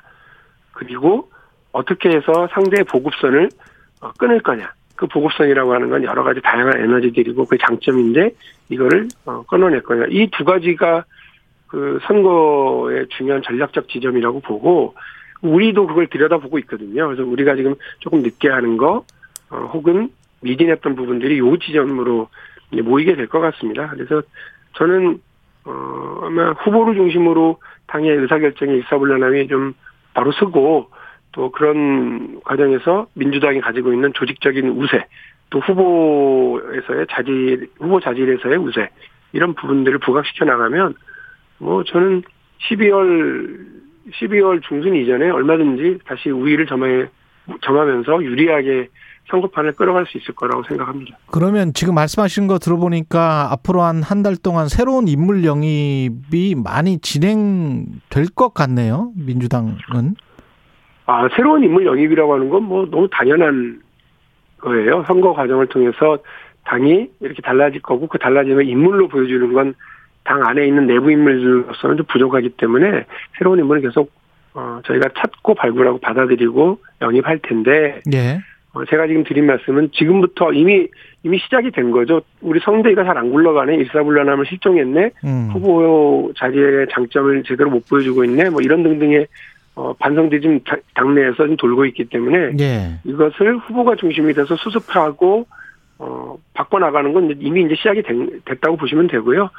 어, 12월 중순을 제가 말씀드린 건 여론조사에 이게 반영이 되고 어, 국민들이 어 여기 좀 어, 그동안 미, 미원 민주당이 미웠는데 좀 음. 다시 한번 봐야 되겠네 하는데 걸리는 시간은 한 달 정도 걸릴 거라고 봅니다. 그 김한길 대표의 국민의힘 선대위 합류 이야기는 이거는 마이너스 0.1점입니까? 플러스 0.1점입니까? 아니면 플러스 1점입니까? 국민의힘에? 뭐 저희한테는 플러스도 마이너스도 아닐 수 있다고 봐요. 이미 아, 당을 민주당에는 어, 예. 예, 떠나셨던 전직 대표이긴 하지만 이미 당을 떠나셨던 예. 어, 상황이었기 때문에 그런데 무- 중요한 건 저 상대 후보 상대 진영에게 플러스 0.1점 플러스 음. 0.2점 이렇게 되는 것도 무서운 거죠. 아, 상대 진영에는 분명히 플러스 0.1점이나 0.2점은 될 것이다. 그렇죠. 국민들이 예. 보실 때는 전 전에 어, 민주당이 있었던 당 대표 그리고 중도 진영이라고 표현할 수 있었던 뭐 안철수 그 후보와 같이 했었던 분이 이렇게 온다라고 음. 하는 건 어, 우리가 그 더 큰 그릇이고 우리가 더 큰 진영을 짜고 있어요. 이렇게 보여주는데 좋은 이 어떤 꺼리는 될 수 있죠. 그런데 이게 다 음, 음, 양이 있고요. 빛과 네. 그림자가 있는데, 어, 아까 말씀드린 것처럼 사실 김종인 전 대표의 원톱 시스템이면 그 일사불란함을 정확하게 표현할 거라고 봐서 제가 위협적으로 생각한다 이렇게 봤는데 예. 이제 중구난방 어, 시스템이 어, 될 수도 있다. 예. 떡세게 다 먹으려고 했다간 체한다. 그 말씀이군요, 그 그게. 말씀을. 예, 그렇습니다. 예, 아마 저도 다 아는 분들이지만 음. 김종인 대표의 그뭐 이른바 그립감 뭐 엄청 음. 세죠. 장악력. 예. 예, 그 우리 저 김한길 전 대표 역시 엄청난 기획 능력과 장악력과 추진력을 이제 가지고 있는 분들이고 김병준 의원은 김병준 전 위원장을 그렇지 않습니까? 음. 근데 아마 그 뭔가 이렇게 조금 음, 아 이거 엄청난 패착을 두고 있는 거구나라고 하는 걸 좀 이따 조금만 좀 지나면 아, 윤- 윤석열 후보나 국민의힘이 알게 될 거다 이렇게 생각을 하고요. 오히려 지켜보고 있습니다. 이해찬 전 대표가 나서야 된다 이런 이야기도 있습니다. 김종인 위원장 전 위원장에 에, 맞서기 위해서는 어떻게 보세요?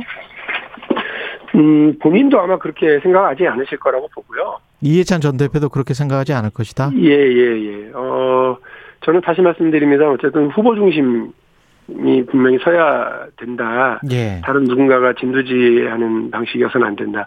그 국민의힘은 윤석열 후보가 제가 아까 말씀드린 것처럼 자기 머리로 생각하기보다는 남이 써준 대로 읽거나 그 어떤 자기가 아, 제대로 그 어, 국정을 끌어갈 만한 능력을 보여주는 이런 실력과 경험을 쌓을 시간이 거의 없었거든요. 예. 그렇기 때문에 누군가의 머리와 판단력을 빌려서 선거를 치르고 국정을 끌어가게 될 거라고요.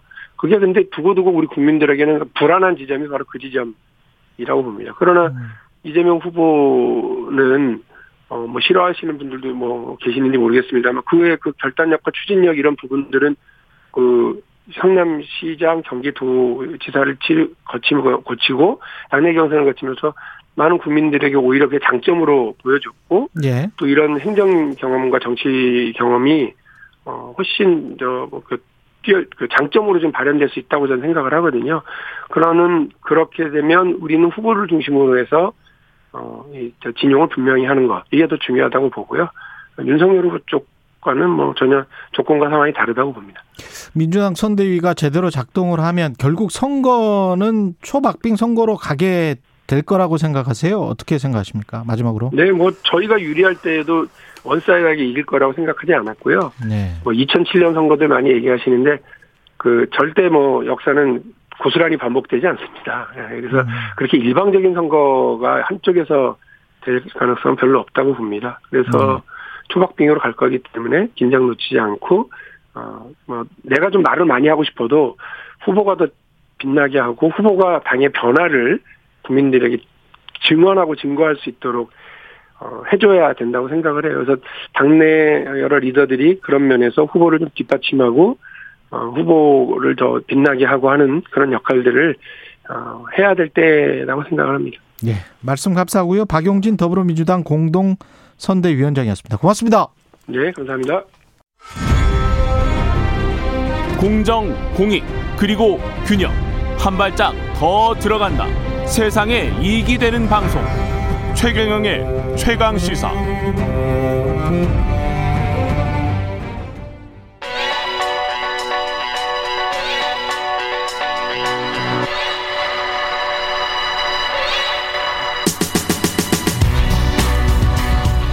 네, 최경영의 최강 시사 매주 금요일마다 여야 대선 주자 관련 여론조사 살펴보고 있습니다. 지난주에 이어서 여론조사 전문업체 메타보이스의 김봉신 대표님 나와 계십니다. 안녕하세요. 안녕하십니까. 전국 지표조사 NBS 결과 위주로 오늘 가장 최근에 나온 조사네요. 어제 발표됐는데 예, 예. 이 어떻습니까? 윤석열, 이재명. 예, 예. 한 주 전에는 이제 오차 범위 밖에서 음. 아, 예, 윤석열 후보가 좀 우세했는데요. 지금 7%포인트 격차에서 1%포인트 격차로 오차 범위 내로 완전히 대등합니다. 아, 한 그래요? 완전히 붙었습니다. 예. 예, 예. 이게 지금 컨벤션 그 전에는 그렇게 막 벌어졌던 거는 컨벤션 효과였던 그렇죠. 겁니까? 그러면 예, 예. 윤석열 후보의 컨벤션 그렇죠. 효과. 개사과 이전으로 완전히 돌아갔으니 어떻게 생각하면 이제 컨벤션 효과, 경선 컨벤션 효과는 생각보다 빨리 좀 사그라졌다라고 보셔야 될 것 같습니다. 근데 그 뭐 이 여론조사 결과보다 아 좀 이전에 나왔던 것들 있지 않습니까? 예, 예. 그런 것들은 또 오차범위 밖으로 크게 벌어져 있거든요. 예, 예. 이렇게 다른 거는 이유가 뭐- 뭔가요? 아, 역시 이제 그 보수 성향자들의 어떤 음. 그 응답 적극성이 굉장히 강하다 보니까 표본으로 더 많이 추출됐던 거죠. 그때는 예, 예. 그게 사실은 컨벤션 효과인 그렇습니다. 거죠. 예. 컨벤션 효과 그렇게 나타나는 거죠. 아 그렇군요. 이게 그러면 아 생각보다 그렇게 음. 오래 가지는 않았다. 생각보다 오래 가지 않았네요. 아 예, 예. 이렇게 다른 조사들도 보면 MBS의 조사들을 보면 그런 경향성을 확인할 수 있는 겁니까? 그렇습니다. 예. 예, 예. 다른 조사 그 그- 이제 전화 조사 전화 면접 조사가 좀 더 나와 봐야 되겠는데요. 예. 나와 보면은 MBS 조사하고 같은 흐름으로 보일 것으로 그렇게 예상이 됩니다. 여기 MBS 조사 보면은 문재인 대통령 국정 운영 긍정 평가가 예. 비슷한 수준으로 유지가 됐네요. 39%. 예. 그런데 이제 정당 지도 같은 경우에는 경선 컨벤션 효과가 완전히 좀 사라진 모습이거든요. 예. 개사과 이전에 어떤 그 정도의 예, 격차 그대로 이제 오차범위 이내에서 붙어 있는 정당 지도를 나타내고 있어서요. 국민의힘과 민주당이 그렇습니다. 예. 예. 더불어민주당과 국민의힘이 되게 비슷하게 예, 지금 나왔습니다. 3% 포인트 차인데요. 예. 거의 뭐 같다고 해야죠. 그렇군요. 예, 예. 그것도 3% 포인트 차이밖에 안 나요. 예, 예. 정당 어. 지도도 완전히 예, 붙었습니다. 제가 원래 알고 있었던 그, 아, 한 10% 포인트 정도 나섰던 거는 불과 또 1주, 2주 전이었는데. 맞습니다. 제 2주 전에. 예, 예. 예. 11% 포인트 격차였는데요. 확 줄었습니다, 또. 이게 이럴 수가 있, 군요 예, 예. 희한하네. 예.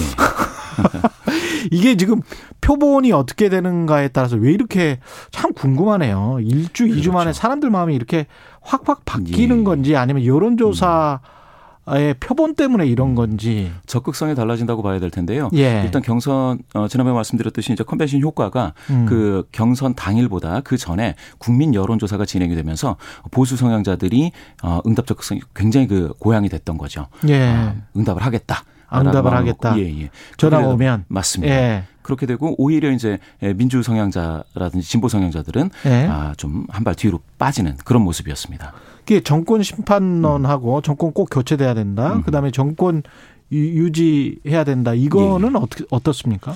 지금 그것도 이제 점점 심판론 자체가 아, 좀 줄어드는 양상입니다. 그래요? 한참 그 어, 경선이 진행되던 시기에 심판론이 54%니까 과반이었는데요. 예. 절반 정도 이상 됐었는데 51% 그리고 이번에 47%로 줄었습니다. 아 이번에 47%로 줄었군요. 예, 계속 줄어들고 있어가지고요. 예. 예, 이것도 역시 예, 컨벤션 효과가 좀 사그라드는 그 현상이 하나다 이렇게 보실 수가 있겠습니다. 그럼 이게 정권 심판론이 줄어드는 이유도 컨벤션 효과가 사라지고 있다. 그렇죠. 보수 성향자들은 좀 덜 추출이 되고 있습니다. 아, 그럼 표본 자체에서 보수 성향의 예, 예. 유권자들이 많이 들어간 조사 결과를 지난 2, 3주 동안 봤기 때문에 예, 예. 이렇게 격차가 크게 난 것이지 예. 민심은 꼭 그런 게 아니었을 수도 있다. 이런 그렇죠. 이렇게 지금 판단할 수도 있네요. 맞습니다. 지금은 41대 47로 정권 심판론이 6% 포인트 정도 우세하게 나왔는데요. 예. 이 정도가 어떻게 보면 지금의 민심 그대로가 반영이 됐다 이렇게 보- 보실 수 있겠습니다. 그렇군요. 예, 예.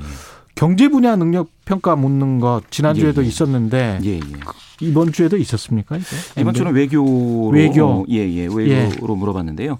외교 안보 분야를 물어봤더니 이재명 어, 후보가 36%, 윤석열 후보가 27% 나왔는데요. 예. 아무래도 이와 같이 특정 분야에 있어서 누가 정책을 잘할 것 같으냐라고 물어보면 이재명 후보가 상대적으로 더 어, 높은 그런 어, 응답률을 아. 보이고 있습니다. 지난번에 경제 쪽도 이재명 후보가 높게 나왔었죠. 예, 예, 마찬가지입니다. 외교 안보도 36대 27, 예, 예. 안철수 6, 심상정 3% 이렇게 되는 거군요. 예. 그러니까 이제 이런 능력 중에서 만약에 아, 지금 현 정부를 누가 더 잘 혼내줄 것 같으냐 이렇게 물어보면 음. 윤석열 후보가 모르겠습니다. 더 이제 응답을 많이 받을 수도 있겠죠. 당연히 예, 그렇겠죠. 예, 예. 유권자들이 이제 기대하는 바가 다른 것 같습니다. 근데 이제 또 유권자들이 보면 예, 예. 그 성장 우선과 분배 우선에서 예, 예. 성장 우선이 여전히 뭐 압도적이네요. 맞습니다. 요거는 이제 우리나라 아, 여론조사에서 항상 성장이냐 분배냐 하면 성장이 더, 어, 예, 예, 더 많은 응답을 얻었습니다. 항상 성, 그래왔습니다. 성장이 경제 성장이 67%, 그렇죠. 3분의 소득 2가 분배가 30%. 30%에 지나지 않습니다. 예. 이런 측면에서 봤을 때는 한국 유권자들은 경제 성장을 중시하는 그렇죠. 보수적인 성향이 뚜렷하다. 그럴 수도 있습니다. 예. 분배보다는 일단은 뭐 성장을 해야 나눠줄 수 있지 않겠느냐라는 예. 그런 논리가 예, 통하는 거죠.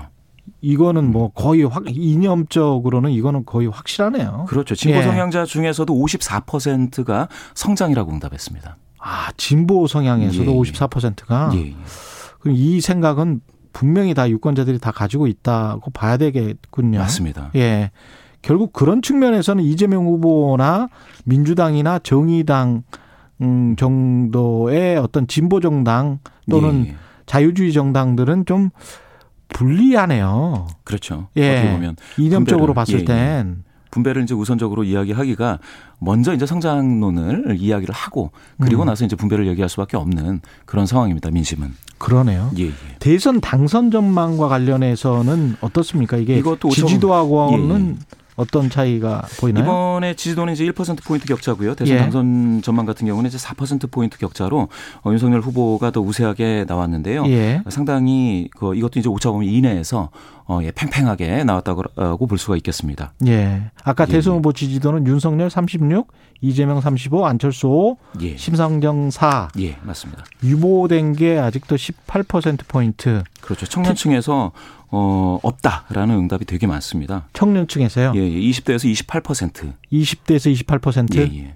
없다. 태도 유보가 전체적으로는 18%인데 20 20대에서 28%. 예, 예. 없다. 예, 예. 엉- 없다. 모르는 응답까지 합치면은 아, 이게 37%. 20대가요? 예, 20대에서 상당히 많은 와. 사람들이 20대가 지지할 사람이 없거나 모르겠다. 이렇게 응답하고 있습니다. 30대는요? 30대는 없다. 모르는 응답 다 합치면은 이거는 27%. 이것도 많죠. 많네요. 예, 예. 그러면 전체 테드 유보가 18%니까 예, 예. 다른 세대는 어느 정도는 이제 결정된 것 같은 그런 분위기인 그렇습니다. 60대에서 가장 이제 결정을 했다라는 예. 응답이 많은 거죠. 예. 테드 유보가 8% 포인트입니다. 아, 8%입니다. 여기까지 하겠습니다. 예. 지금까지 메타보이스 김봉신 대표였습니다. 고맙습니다. 감사합니다. 예.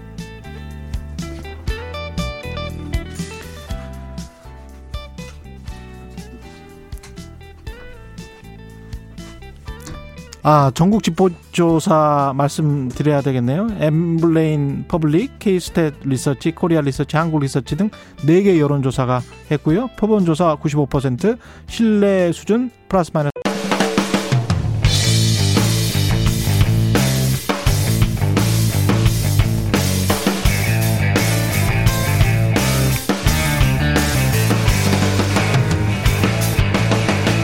최경영의 최강 시사.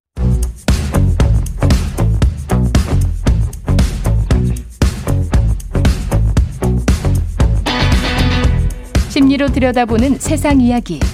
뉴스는 십니다. 네, 정치, 경제, 사회 등 우리 사회 다양한 이슈를 심리학적 관점에서 풀어보는 시간. 최경령의 최강 시사 뉴스는 십니다. 아주대학교 심리학과 김경일 교수 나와 계십니다. 안녕하세요. 네, 안녕하세요. 예. 내년 대선 3월 9일 대선인데 역대급 음. 비호감 선거다. 이 언론이 계속 그렇게 명칭을 별칭을 붙이고 있습니다. 비호감도가 굉장히 이제 높은 거는 같은데 네, 네. 우리가 이제 일반적으로 인간 사회관계에서 호감, 비호감 딱 보자마자 결정되는 경우도 많지 않습니까? 뭐 어떻게 결정되는지 참 신기해요, 이게. 있죠. 네, 그 네. 호감보다는 비호감이 보자마자 결정되는 경우가 더 많죠. 아, 그렇구나. 아, 저도 그런 경우가 많아요. 네, 네. 그 왜 그럴까요? 그러니까 사람마다 자기가 아, 사람들한테 하면 안 된다고 하는 행동이 있거든요. 예. 이제 뭐 예를 들어서 문화적인 차이도 있죠. 음. 그리고 뭐 코를 푼다든가 뭐 크게 기치면 내가 다리를 꼰다든가 아니면 딱 하나의 행동 때문에. 네, 그런 몇 가지의 기능들 그 행동들이 있거든요. 그러니까 내가 네. 참 사람들 앞에서 하면 안 된다고 생각하고 그 네. 상대방도 그래서 내 앞에서 보여주면 안 된다고 생각하는 행동들이 있는데 예. 어, 그 사람이 그 행동을 부지불식간에 그냥 해버리면 음. 일단은 어라고 하면서 이제 뭐가 생기냐면 어, 호감은 나랑 가치관이 비슷하거나 예. 호기심이 비슷하거나 아니면 아 부끄러워야 되는 것들이 비슷할 때 생기거든요. 부끄러워야 해야, 해야 되는 것들이 비슷할 때. 네네. 그게 바로 세계관이잖아요. 세계관이잖아요. 야, 이 좀 중요하신, 중요한 네, 네. 말씀을 하신 것 같아요. 네, 예. 그래서 같은 정당 지지하는 사람들끼리 네. 되게 빨리 친해지거든요. 아. 근데 그 같은 정당을 지지한다는 된다, 게 예. 보면 예. 호기심도 비슷하고 그게 바로 어 세계관 중에 아 어떤 거에 관심 가져야 되느냐. 그리고 아 이런 거는 정말 부끄러운 일이다. 아, 이게 비슷한 거예요. 다른, 어, 다른 정당에서는 부끄러운 게 그렇죠. 이쪽 정당에서는 부끄럽지가 않아. 네, 네. 그러니까 외국의 경우에 그 예를 들어 보면 가령 부를 축적하는 게 개인의 노력이다. 그렇죠. 그래서 가난하면 네, 네. 개인의 노력이 부족해서 그거는 부끄러워해야 되는 거다. 이렇게 이제 공화당 계열은 생각을 하더라고요. 그렇죠. 네. 근데 그러니까. 민주당 계열들은 그렇게 생각하지 않더라고요. 그렇죠. 네. 그런 거죠. 그렇죠. 그러니까 부끄러워야 되는 것들에 대한 동, 그, 그것과 그 예. 다음에, 어, 이런 건 너무 관심 가지는데, 관심이 가는데, 라고 하는 것이 비- 합쳐지면 의외로 그런 게 사회적으로, 아, 같은 정당을 지지한다. 라고 하면 그게 다 비슷할 거라고 생각도 되는 경우가 많거든요. 그렇구나. 네 네. 그래서 호감은 어 그런 것들이 공유되고 있다라는 어 신호가 서로한테 왔을 때 예. 가지게 되는데 좀 시간이 걸리잖아요. 예. 근데 예를 들어서 사람 앞에서 침 뱉으면 안 된다. 그건 거의 다 비슷하지 않습니까? 그런데 문화에 따라서 또 그게 얼마든지 가능한 경우도 있고요. 자기 또래 문화에 대해서 어, 그게 가능한 경우도 있죠. 예전에 왜 그, 어, 중국, 일본, 아니, 중국, 미국, 미국, 중국에 저기 뭐냐, 한 몇십 년 전에 그, 어, 대통령끼리 혹은 이제 이렇게 정상회담 할 때, 음. 왜 그런 얘기 있지 않습니까? 왜 침뱉는 문화가 이렇게 크게 이상하지 않은 중국의 문화가 음. 미국인들한테 굉장히 처음에 놀라운 그런 광경이 됐다. 예. 이런 것들도 있고 또 미국이나 아니면 서양 문화가 또 자연스럽게 또 용인이 되는 게 한국에서는 어 굉장히 말도 안 되는 거도 있죠. 왜 그러냐면 어 연장자 앞에서 담배를 아주 쉽게 핀다든가 아니면 다리를 아주 편하게 꼰다든가 이런 맞아요, 문화들. 맞아요. 네. 예. 깜짝 놀라게 되죠. 네네. 그래서 면접관들이 실제로 우리나라 기업에서 들어오자마자 다리 꼬는 젊은 지원자들을 서류를 대충 보면서 떨어뜨릴 구실만 찾았다. 뭐 이런 응답자들이 굉장히 많았어요. 아, 네. 그 면접 보시는 분들은 잘 생각을 스- 설마 뭐 다리 꼬겠습니까? 그 자리에서. 근데 그래, 피- 그런 사람들이 있어요? 꽤 많아요. 피곤하면 사람이 지쳐 있을 때 자기 습관이 불쑥 나와서 자기가 다리 꼬았다는 사실도 기억을 못 합니다. 아. 그렇구나. 네, 그 면접 전날 잘 주무셔야 돼요. 아, 그 인상을 결정짓는 게 호감, 비호감의 인상을 결정짓는 게 외모입니까? 아니면 뭐 목소리입니까? 뭐 외모, 목소리 다 뭐 그 개별 전문 연구자들이 자기가 연구하는 게 제일 제가 중요한 요인이다라고 얘기를 하는 것 같아요. 아, 그래요? 네. 어 근데 다 묶으면 예. 다 묶으면 어 내가 어필하고 이- 내가 이건 중요하기 때문에 어필해야 된다라고 하는 요인보다 음. 상대방이 더 중요하게 어, 보는 요인이 차이가 나는 경우가 많죠. 상대방이 더 중요하게 보이는 네. 요인. 그러니까 이제 그거를 그 시카고 대학의 크리스토퍼 씨라고 하는 교수가 아주 재밌게 예. 프라다 이펙트라고 풀어냈는데 프라다 이펙트. 이제 내가 프라다를 입거나 들면 상대방이 나를 좋아할 거라고 생각을 한다는 거예요. 예. 아. 그러니까 나의 능력 혹은 나의 아주 외모적 뛰어남 이런 거. 아, 명품. 네네. 명, 명품 차 뭐 이런 그렇죠. 것들. 그런데 상대방은 오직 하나만 본다는 거죠. 이 사람이 나한테 얼마나 따뜻할까, 우호적일까. 이런 걸 주로 본다는 거죠. 그렇군요. 네. 근데 오히려 프라다를 들므로 인해서 오히려 그 효과가 반감될 수도 있으니 조심해라. 라는 이제 연구인데요. 차가 보일 수 있다. 그렇죠. 그리고 어 거기까지 그걸 들기 위해서 얼마나 많은 또 어, 경쟁자들을 물리쳤을까. 아. 네, 이런 얘기들. 그런 인상으로 보일 수 있다. 네, 네. 오히려 사다리를 밟고 사람의 머리를 밟고 올라간 어떤 사람으로 보일 수도 있다는 그럴 거죠. 위험도 있다는 거죠. 그래서 음. 따뜻하고 우호적이 우호적으로 보이는 게 무엇보다 제일 중요하죠. 근데 그 아니야 난 그래도 부자가 좋아 이러신 분들도 있을 것 같은데요. 있겠죠. 그래 나는 네네. 부자가 아무래도 그래도 호감이 가 뭐 이런 분들도 있을 것 같고. 어, 굉장히 재밌는 건, 예. 그, 행복한 사람은 행복한 사람을 보면 자기한테 우호적일 거라고 생각을 하고, 예.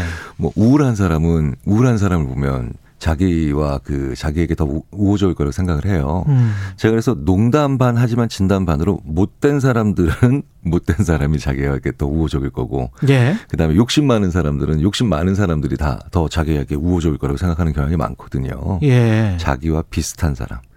그러니까 외모가 굳이 아니더라도 여러모로 봤을 때 자기와 비슷한 사람에게 더 호감을 느끼죠. 그럴 수밖에 없겠네요. 네, 네. 예. 유유상종이란 말이 유유상종. 정말 비슷한 말, 맞는 말이에요. 이게 그러면 호감이나 비호감이 이렇게 어떤 뭐 많은 요인들에 의해서 결정되겠지만 우리가 설명을 이렇게 쭉 했어요. 그러고 놓- 놓고 보면 우리가 언론에서 이야기하는 무슨 챔버 이펙트 같은 거 있지 않습니까? 음, 뭐 끼리끼리 모여서 유튜브를 본다. 네, 네. 예, 특정 정당 지지하는 사람들끼리는 꼭 음, 음, 그 음. 유튜브만 본다.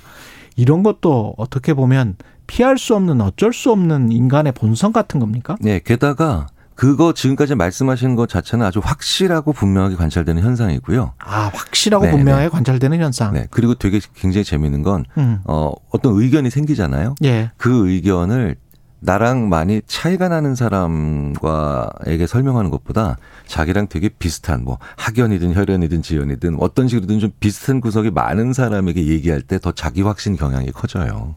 거기다 좀 쉬- 쉽잖아요. 편안하고. 그렇죠. 왜냐하면 내가 말이 잘 되니까 그렇죠. 사람들은 말이 잘 된다라고 하는 건 어. 내가 지금 맞는 얘기를 하고 있다라고 착각하기가 쉬워지거든요. 아, 대화가 잘 되면 맞는 이야기를 하고 있다. 네, 네. 근데 그 사람이랑 사실은 잘 맞는 건데 네, 네. 그렇구나. 정치하시는 분들은 어렵기는 하겠네요. 완전히 다른 생각을 가지고 있는 그렇죠. 사람이랑 이제 합의를 해야 되는 거니까. 네, 사실 어떻게 보면 좀 고통스러운 인류가 잘 많이 안 해본 일들을 해야 되는 그러네요. 있습니다. 네.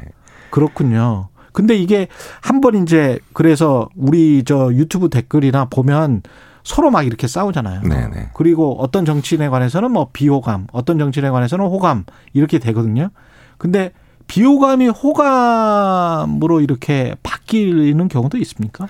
어, 쉽지 않죠. 정말 쉽지 않은데, 아, 어, 이러저러한 다- 여러 연구들이나 실제 사례들을 종합을 해보면, 예. 요런 경우가 비호감에서 호감으로 바뀌는 어, 중요한 계기가 돼요.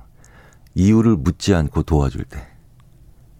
네, 이유를 따지지 않고 이게 더 이유를- 중요합니다. 이유를 아. 안 따지고. 네, 네, 네.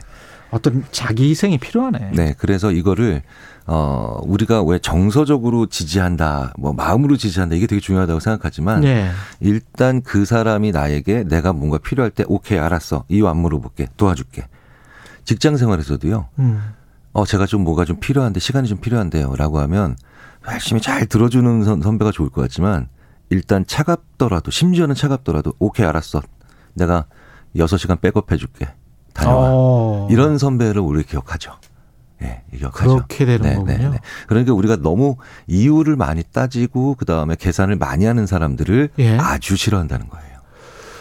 그렇군요. 이 호감과 비호감이 사실은 비즈니스 하시는 분들 식당 뭐 식당 주인의 뭐 친절한 태도, 호감도 뭐 이런 것들 생각하잖아요. 네, 네. 굉장히 중요할 것 같은데 우리 선택에 네. 일상생활에서 어떻습니까? 어떤 영향을 미칩니까? 특히 비즈니스는 거래이기 때문에 예. 이 사람이 나한테 다 주고 나는 이 사- 사람한테 다 주고 이런 게 아니잖아요. 그렇죠. 네, give and take가 있는 거잖아요. 그렇죠. 예. 이런 관계에서는 굉장히 많은 사례에서 상대방이 자기 실수를 허심탄회하게 인정했을 때 음. 이럴 때 굉장히 호감을 많이 가지는 걸로 나옵니다. 예. 그래서 무슨 영업을 하는 세일즈 사원이요. 실제로 미국에서 있었던 연구고 한국에서도 제가 그 사례를 확인했는데 아이고 아이고 죄송합니다. 아이고 이거 아까 먹고 안 갖고 왔네. 심지어는 전화 상담을 하는 분이 물컵을 살짝 떨어뜨려서 아이고 아이고 이러면서 물컵 떨어지는 소리가 나니까 음. 내가 지금 실수를 얼마든지 할 수 있는 사람. 아. 네, 그러니까 상대방이 왜 너무 완벽하고 그 다음에 아주 매끄럽게 얘기를 하면 거기서 인간적인 측면을 못 찾는 거예요. 그렇죠. 네, 네. 그 상점 나오고 싶어요. 네, 네, 네. 너무 이렇게 친절하거나 너무 완벽한 너무 저기 저 완벽한 용모의 사람이 있으면 부담스럽지. 그렇죠. 그래서 세일즈맨이 작은 실수를 하고 흔쾌하게 그걸 인정하면서 같이 고객과 함께 웃는 순간, 그게 물건이 팔리는 순간이다. 이렇게 얘기하는 심리학자도 있죠. 아, 인간적인 면모를 보여줘야 되는 거구나. 그렇죠. 네. 그 우리가 그러면 인간적인 면모 또 다른 뭐 신경 써야 될 게 뭐가 있을까요? 호감을 위해서 다른 사람한테 나 호감을 좀 주기 위해서는 어, 요즘 많이 그 나오는 연구들이요. 예, 아, 이런 얘기를 합니다. 아, 이성을 이기는 게 감정이잖아요. 예, 감정을 이기는 게 감각이다. 감각이다. 냄새. 냄새, 네, 소리. 소리. 사실 냄새나 소리에서 거슬리는 사람을 좋아하는 건 거의 불가능해요. 불가능합니다. 그러면 먹방이 잘 되는 이유도 저 냄새를 느낄 수 있기 때문에 그렇습니까 그렇죠. 시각적으로 이제 그걸 보여주는 그 보여주면서 내- 나의 후각 세포를 자극하는 그런 기능이 있는데 음. 어 나의 냄새 그리고 내가 내는 소리 중에 한번 녹음해 보셔야 돼요. 굉장히 불쾌한 소리 내는 경우 많습니다. 쩝쩝거리는 소리 할지 뭐 이런 그렇죠. 거. 것들. 네. 그 다음에 냄새도 그래 조금씩 신경 쓰셔야 되고요. 음. 특히 어 우리가 점점점 나이 들어가면서 예. 나랑 전혀 다른 세대를 만날 때는 활동하는 공간 자체가 워낙 다르기 때문에 전혀 다른 냄새를 가지고 상대방을 만나는 경우가 많아요. 예. 네, 그래서 조금 신경을 써주셔야 됩니다. 그러니까 호감을 가지게 만드는 요인은 아니더라도 즉각적으로 비호감을 만들어내는 요인이 네. 될수 있기 때문이죠. 나는 근데 나이고 싶다. 뭐 이렇게 또 주장하시는 분들이 있을 것 같은데 아, 물론 그렇죠. 호감, 비호감 뭐 다 필요 없다. 네네. 그렇게 사는 분들은 호감도가 있을까요? 없을까요? 어, 재밌는 건 네. 그렇게 사는 분들은 제가 이런 이렇게 얘기를 합니다. 1년에 세네 번 혹은 두세 번만 보는 사이에서는 참 매력 있는 사람처럼 느껴지지만 예. 자주 봐야 되는 사람이 그러면 정말 고- 고통스럽죠. 그렇, 그렇겠지. 네네. 그래서 예. 만나는 빈도도 굉장히 중요해요. 만나는 빈도. 네, 그러니까 이 사람은 일년에 잘해야 한 번 혹은 두 번 정도 만나는 사람인데 음. 이 사람이 너무 가깝게 굴거나 살갑게 굴어도 이게 참 부담스럽거든요. 그렇죠. 네, 네. 그래서 내가 이 사람한테 어느 정도 따뜻해야 되는가도 이 사람을 어느 정도 만나는 빈도가 있는지 아. 그걸 봐야 됩니다. 그래서 거리를 너무 빨리 좁혀가지고 사람한테 비호감 주는 경우 많거든요. 부담을 줘서. 그렇죠. 네. 야, 이게 굉장한 스킬이군요. 굉장한 기술이. 이걸 네. 하나하나씩 해야 된다라고 하면은 엄청난 스킬이고요. 예. 어, 이거를, 어, 자연스럽게 그냥 별 생각 없이 그렇게 하려면 좋은 방법이 있죠. 그러니까 상대방과 우리는 만나자마자 대화하잖아요. 어. 그렇죠. 근데 이렇게 상대방을 물끄러미 그냥 좀 쳐다보세요.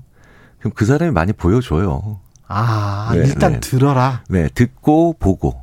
그러니까 아. 그 사기를 잘 당하는 사람들의 특징도 예. 앉자마자 자기가 굉장히 아는 척, 그 다음에 뭐 능력 있는 척 얘기를 많이 한다는 거예요. 앉자마자 아. 자기가 얘기를 많이 한다는 거죠. 그런데 어 그냥 이렇게 아 그렇군요, 네, 아, 아 그럼 상대방을 보잖아요. 그럼 상대방은 요 정도 거리 좋아하는구나. 그 다음에 아 요 정도 소리를 어 싫어하는구나. 왜 주위에서 저런 소리 나면 살짝 고개 돌리면서 응 할 수 있잖아요. 아. 그렇죠. 그러니까 상대방과 앉아서 얘기를 할 때 좀 듣고 음. 그다음에 어그 과정에서 상대방을 이렇게 뭐 이렇게 뚫어지긴 아니지만 음. 그냥 별뜻 없이 상대방을 물끄러미 지켜보는 그런 습관 가지시면 상당히 이거 쉬워져요. 네. 야, 많이 배웠습니다. 예. 이게 모든 사회생활에 굉장히 도움이 될 것 같아요. 오늘, 오늘 말씀이, 예. 정치인들한테도 진짜 도움 될 것 같고, 예. 비즈니스 하시는 분들한테 도움 될 것 같고, 예. 고맙습니다. 지금까지 아주대학교 심리학과 김경일 교수였습니다. 고맙습니다. 감사합니다. 여러분은 지금 KBS 1라디오 최경영의 최강 시사와 함께하고 계십니다.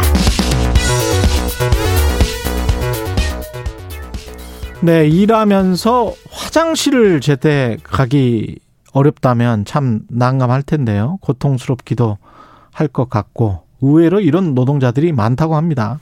KBS 연중기획 안전한 일터 건강한 노동을 위해 관련 내용을 취재한 KBS 김준범 기자가 나와 있습니다. 안녕하세요. 네, 안녕하세요. 예. 안전한 일터 건강한 노동을 위해 KBS 연중기획인데 예. 이게 이제 노동자들 이 안전한 일터를 만들기 위해서 이런 연중 기획을 한 거죠. 이게 뭐 저희 KBS가 예. 작년부터 이제 일하다 죽지 않게 뭐 이런 일하다 죽지 않게. 예, 그런 이제 아. 산재 사망 사고를 집중적으로 보도를 했었고 예. 올해는 이제 산재 사망은 아니지만 산재 음. 질병, 산재 예, 질병. 직업병 문제를 이제 안전한 일터 건강한 노동을 위해라는 이제 제목 하에 연중으로 쭉 다루고 있고 이번에 어, 일터의 화장실 그 중에서도 여성 노동자들의 화장실 문제를 좀 한번 조명을 해보게 예, 됐습니다. 좋은 것 같아요. 예. 이런 것들은 계속 발굴을 해서 사실은 화장실 문제나 뭐 이런 것들은 우리가 다 끝난 걸로 생각을 하지 않았습니까? 그러니까 사실 저희 같은 사무직은 예. 뭐 화장실이 뭐 도처에 널려 있기 때문에 그렇죠. 일하다가 화장실을 못 간다는 건 사실 상상하기가 어려운 문제고요. 여기가 뭐 인도도 아니고. 그렇습니다. 예. 예. 근데 이제 저희도 사실 그 사실 이제 뭐 최 기자님이 더 잘 아시겠지만 이런 쭉 연중 기획을 하다 보면 예. 기자들이 아이템을 발굴하는 게 참 어려워요. 왜냐하면 음. 이제 앞에 큰 거는 다 했으니까. 그렇죠. 새로운 걸 찾다가 우연히 그 시민단체에서 여성 노동자들이 화장실 가기가 좀 어렵다, 고충이 있다라는 얘기를 하시더라고요. 음. 처음에 그냥 흘려들었어요.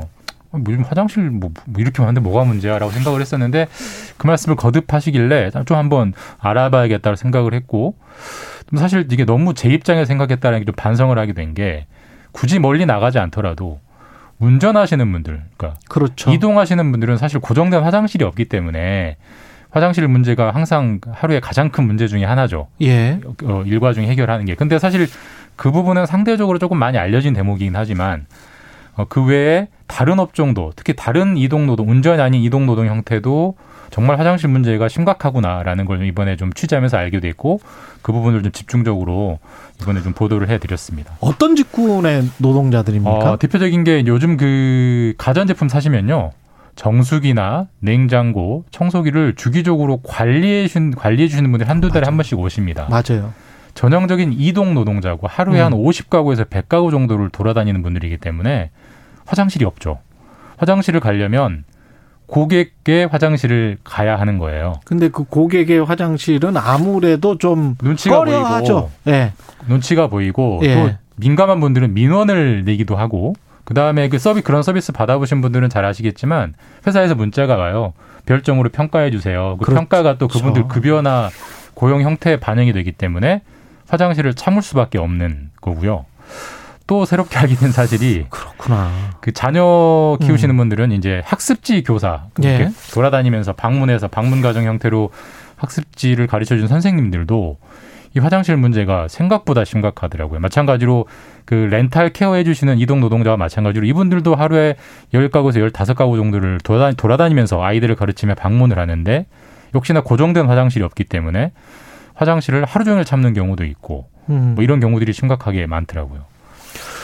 아, 그게 참 이게 헛갈리네요. 이 이런 분들 같은 경우는 근데 집에서 가장 이제 좋은 거는 이렇게 집을 돌아다닌다고 하면 그 집 화장실을 쓰게 해주는 게 그런 게 가장 바람직하긴 할 것 같은데. 그러니까 이제 쿨하게 생각하면 예. 아, 뭐 잠깐 와서 화장실 좀 쓰게 하는 게 우리 집 저 아이를 가르치러 오거나 그렇죠. 가전제품 케어하러 온 분인데 왜 안 되겠느냐고 생각하면 아무 문제가 안 되지만 예.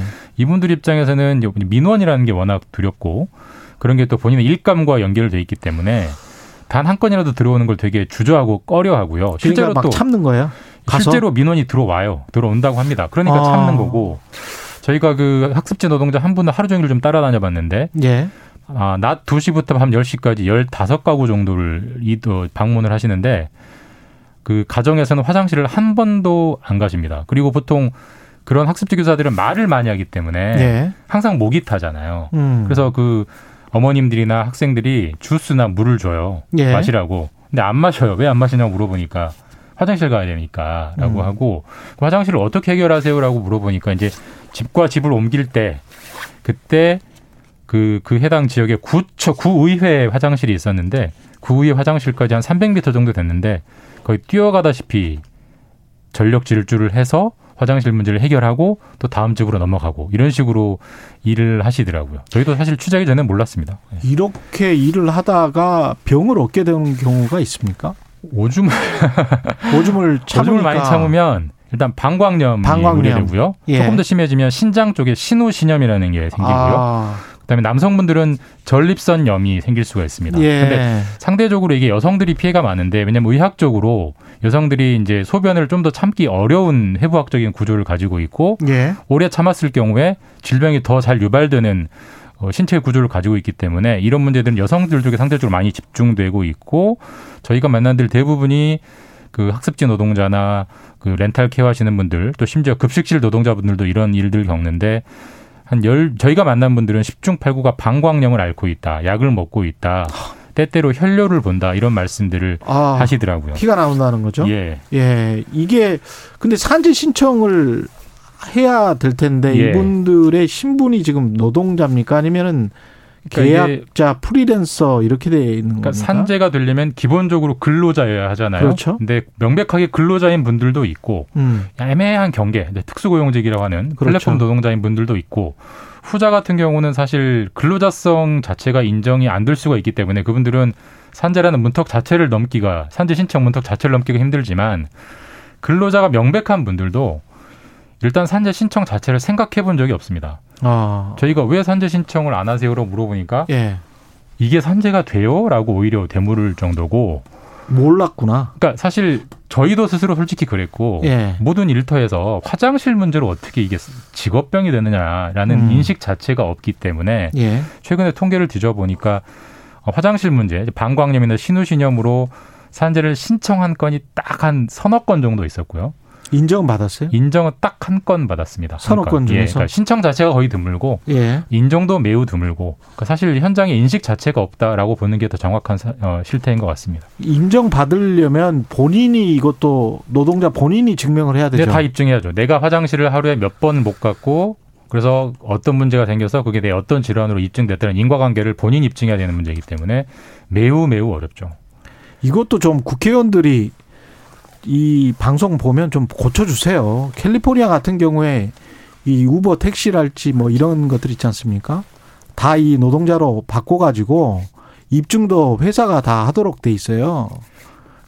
2019년에 법을 바꿨는데 이런 거는 빨리빨리 좀 배울 거는 빨리빨리 좀 배워서 이게 노동자들이 이걸 입증하라고 하면 대부분은 못 합니다. 사실 그, 그 예. 증거를 수집하고 그다음에 그 법리적인 구성, 법리를 구성한다는 게 매일매일 하기도 어렵고 돈도 많이 들어가고 거의 네. 어렵 불가능한 장벽이죠. 예. 이저 사회적으로도 어떻게 해법 같은 게 필요할 것 같은데요. 일단은 저희 생 제 생각에는 일단은 좀 꺼내놓고 얘기부터 해야 됩니다. 그러니까 예. 지금 저희가 만난 많은 노동자들이 어 저희가 취재하기 전까지는 동료들끼리도 방광염을 앓고 있는지를 모르더라고요. 음. 그러니까 숨기는 겁니다. 사실 화장실 문제라는 게 솔직히 좀 아까 좀, 좀 불편한 부분이 좀 있지 그렇죠. 않습니까? 예. 그렇다 보니까 나만 참으면 되겠지, 나만 문제겠지라고 했는데 저희가 한 학교 급식실을 취재했을 때는 일곱 명이 계시는데 일곱 명 전부 다 방광염을 앓고 있는데 와. 서로 모르는 거예요. 그러니까 예. 일단 꺼내놓고 얘기를 해야 되고 인식이 생기면 뭐 방금 최 기자님 말씀하신 것처럼 뭐 법을 바꾸는 건 일단은 둘째 문제고 음. 실태 조사라도 해봐야 될 것 같습니다. 예. 일단은 이런 고통을 겪는 노동자들이 몇 명이 있는지 음. 산재 신청을 왜 안 하는지 도대체 어떤 걸림돌이 있는지는 실태 조사가 일단 현재로서 전무하기 때문에 사실 저희가 취재한 건 굉장히 빙산의 일각일 것이고 그런 조사부터 해놓고 나서 다음 단계를 논의하는 게 예. 순서일 정도로 아직 성숙이 안 된 그런 문제입니다. 예. 오늘 말씀 감사하고요. KBS 김준범 기자였습니다. 고맙습니다. 감사합니다. K8014님, 에어컨 청소 방문 서비스 일 하는데요. 일하러 들어가기 전에 상가 화장실 들려서 가는데 3시간 이상씩 일하는 경우도 있다 보니까 좀 힘들 때가 있습니다. 고객집에서 화장실 사용한다는 게 정말 애매해요. 뭐 이런 말씀 하셨네요. 예. 충분히 이해가 됩니다. 앞서 방송할 때 있잖아요. 김봉신 대표, 메타보이스, 주간 여론조사 리뷰 있었는데, 전국 지표조사, NBS 조사, 다시 한번 말씀드릴게요. 엠브레인 퍼블릭, 케이스탯 리서치, 코리아 리서치, 한국 리서치 등 4개 여론조사 기관이 지난 15일부터 17일까지 사흘간 조사한 결과고요.